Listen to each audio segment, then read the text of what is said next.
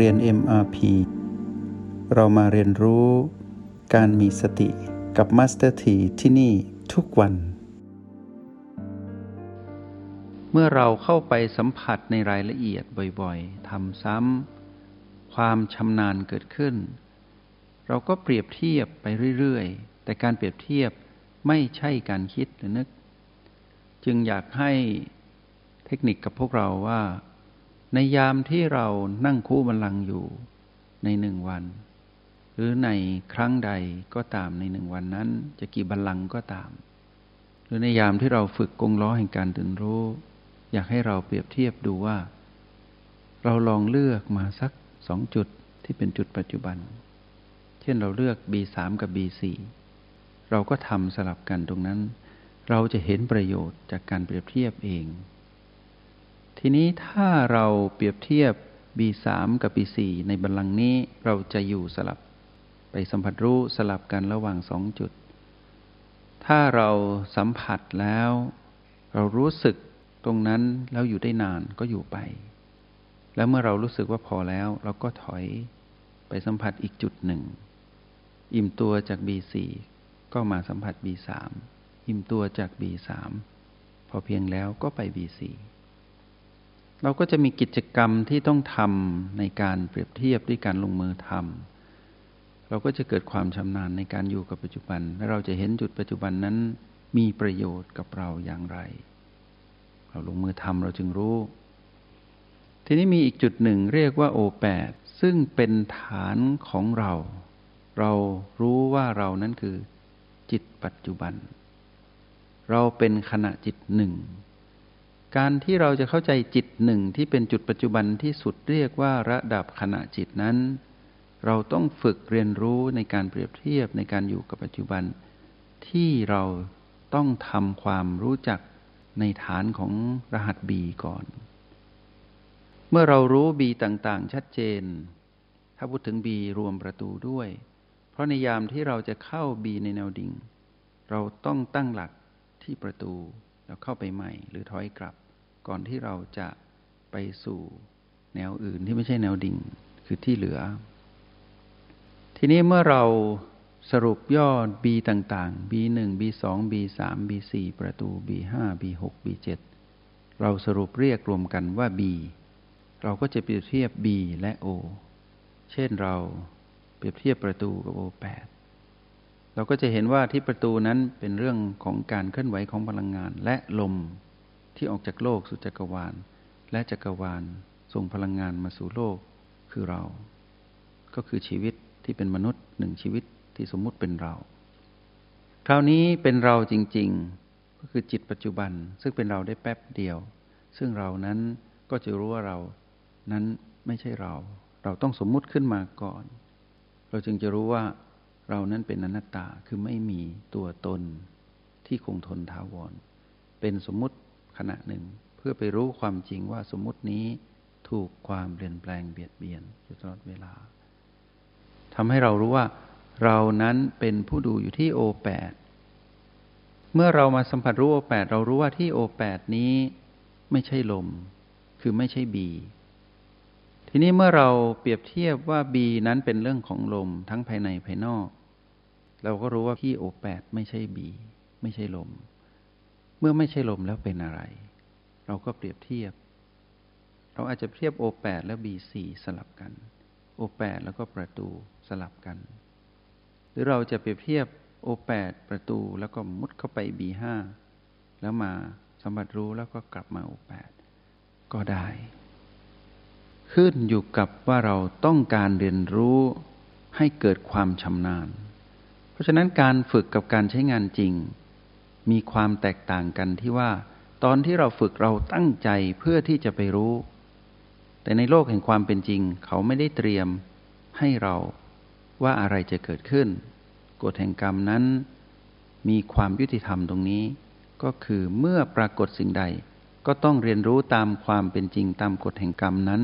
ซึ่งไม่มีใครรู้ว่ากรรมและวิบากกรรม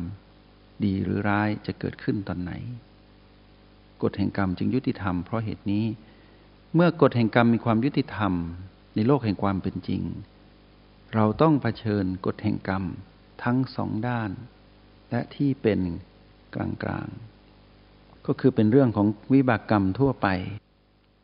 ในการที่เราดำรงชีวิตประจำวัน เราต้องเผชิญกับกฎแห่งกรรมมากมาย ในทุกๆด้าน ทั้งร้ายและดี และที่เป็นปกติทั่วไป เมื่อกฎแห่งกรรมไม่ได้นัดหมายให้เราว่าวันนี้จะเกิดอะไรบ้าง เราต้องเตรียมพร้อมเสมอ การจงใจเพื่อฝึกให้เรานั้นอยู่กับปัจจุบันจึงมีความจำเป็น เราจึงต้องมาเรียนรู้ รหัส B และ O ให้ชำนาญ เพื่อเราจะได้รู้ว่ากฎแห่งกรรมนั้น จะถูกกำหนดเรียกอยู่ในกลุ่มของ PP เมื่อเรากำหนดว่าทุกอย่างนั้นอยู่ในกลุ่มของ PP ในหนึ่งวัน เราจะเผชิญกับ PP อะไรก็ได้ PP จึงเป็น infinity คือเป็นอนันต์จำนวนที่เป็นอนันต์นับไม่ได้ ก็ไม่ต้องนับ ก็เรียกว่า PP เมื่อเผชิญกับ PP ใดก็ตาม เราจะรู้ว่าถ้าเราปล่อยให้เรานั้นไหลไปตาม PP ก็คือเราไหลไปตามแรงดึงดูดของมารคือตัณหา ซึ่งจะต้องทำหน้าที่ควบคุมเราอยู่แล้วณพีพีเรารู้ว่าพีพีเป็นเรื่องอดีตและอนาคต ถ้าเราไปเราก็หมดแรง เราก็สูญเสียความเป็นผู้ดูก็ไปเป็นผู้เล่นเป็นผู้จัดการ เมื่อเรารู้วิธีรับมือเราก็กลับมาอยู่กับ O และ B เทคนิคที่จำเป็นที่สุดในการเผชิญกับ PP คือต้อง ยืนหยัดอยู่ณโอให้ได้ที่โอแปดจุดนี้เราต้องยืนหยัดอยู่ตรงนี้เพื่ออะไร เพื่อให้เราตั้งหลักว่าเรานั้นอยู่ตรงไหนของปัจจุบัน ถ้าเราอยู่ที่ฐานในการเป็นผู้ดู เราต้องมาดูว่าเราเป็นผู้ดูได้ชำนาญหรืออยัง ถ้าเรากลับมาที่โอแปดแป๊บเดียวแล้วหลุดไปอยู่กับพีพีใหม่ เราต้องเลือก ที่จะดูบีมาช่วย แทนที่เราจะกระโดดจากโอแปดแล้วลุดไปอยู่กับพีพีเลย แล้วก็เสร็จมาน เราจะไม่ทำแบบนั้น เพราะความชำนาญในการฝึกฝนทำให้เราอยู่ที่โอแปดแล้วกระโดดไปบีแทน เพราะเรารู้ว่าเราอยู่โอแปดไม่ไหวแน่ๆ เราก็ไปอยู่กับบีทีนี้บีนี่แหละ ถ้าเราไม่ฝึก เราก็ไม่รู้ว่าจะอยู่กับบีอะไร เพราะบีมีตั้ง แปดจุด B1 B2 B3 B4 ประตู B5 B6 และ B7 เราจะไปตรงไหน เราพลิกตำราไม่ทันถ้าเราไม่ฝึก จึงมีเบียนเป็นที่รักให้เราอยู่เสมอในหนึ่งวัน การที่เราอยู่กับเบียนเป็นที่รัก หรือบีที่เราถนัดและคุ้นเคยทำให้เราอุ่นใจว่าเกิดอะไรขึ้นในยามที่ถูกพีพีดึงดูด แล้วเรา ไม่สามารถทนทดสอบอยู่ที่โอแปดได้เพราะเราฝึกอยู่ กฎแห่งกรรมนั้นชัดเจนไม่ได้นัดหมาย พีพีปรากฏแล้ว จะยั่วให้เรานั้นโลภกดหลง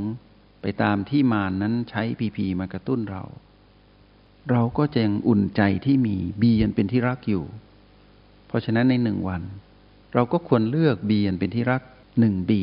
ไว้การันตีตัวเองว่าเราไม่พลาดท่าเสียทีมานที่พีพีแน่ ๆ ราะฉะนั้นการเปรียบเทียบแต่ละบีจึงมีความจำเป็น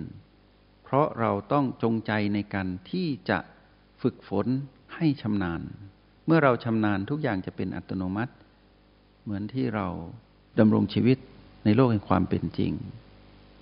อะไรก็ตามที่เราทำงานจนชำนาญแล้ว เราก็ไม่ต้องไปเพ่งอีก หรือไปฝึกอีก เพราะชำนาญแล้ว เมื่อเราชำนาญในการสัมผัสรู้จุดปัจจุบันทั้ง 9 เราจะรู้เองว่าเราจะผสมสูตรอย่างไร เราจะเอาโอแปดบวกกับบีอะไร เพื่อรับมือกับพีพีที่เป็นไปตามกฎแห่งกรรม ในโลกแห่งความเป็นจริง แล้วเราก็ไม่ต้องเกรงหรือกลัวหรือหวั่นวิตกว่าพีพีอะไรจะเกิดขึ้นกับเราอีกในวันนี้ เพราะเรารู้ว่ามีแต่พีพี พีพีเป็นตัวแทนของคำว่าทุกข์ในความหมายในทางปัญญา ก็คือทุกข์ในความหมายในทางปัญญานั้นคือ การถูกความเปลี่ยนแปลงเบียดเบียนอยู่ตลอดเวลา ทั้งสมมุติที่เป็นเรา และทั้งสมมุติที่เป็นสรรพสิ่งและสรรพสัตว์ล้วนถูกความเปลี่ยนแปลงเบียดเบียนอยู่ตลอดเวลาทั้งหมด นั่นคือกฎธรรมชาติที่อยู่ในคำว่าทุกขัง เมื่อเรารู้ว่าทุกอย่างนั้นเป็นทุกข์แต่ในทุกข์ในความหมายนี้ไม่ใช่ทุกข์ในความหมายของผีผีลบ แต่เป็นทุกข์ที่เป็นปกติของธรรมชาติ เพราะธรรมชาติเป็นทุกข์แต่เป็นทุกข์ในทางปัญญา คือไม่ใช่ทุกข์ในความหมายของผีผีลบ ซึ่งเป็นเรื่องของมารทุกข์ในความหมายในทางปัญญา คือการถูกความเปลี่ยนแปลงเบียดเบียนอยู่ตลอดเวลา ก็แปลว่า ทั้ง หมดในโลกและจักรวาล เป็นสภาพของทุกข์ เพราะถูกความเปลี่ยนแปลงเบียดเบียน ทีนี้เมื่อเราเข้าใจสิ่งนี้ชัดเจน เราเห็นพีพีเป็นเรื่องปกติ อารมณ์ของเราก็จะปกติ เพราะเราเข้าใจว่าพีพีเกิดขึ้นอีกแล้ว จนคุ้นเคย ก็เหมือนนักกีฬาที่ออกกำลังกาย พ้นจากอาการปวดเมื่อยกล้ามเนื้อ ก็สามารถเล่นกีฬานั้นได้ โดยเป็นปกติไม่เหมือนตอนที่ฝึกวันแรก หรือสัปดาห์แรกที่ปวดน่นปวดนี่เพราะยังไม่เข้าที่ในเรื่องของกล้ามเนื้อเส้นเอ็น เช่นเดียวกัน จงใช้ชีวิตอย่างมีสติทุกที่ทุกเวลา แล้วพบกันใหม่ ในห้องเรียน MRP กับ Master ที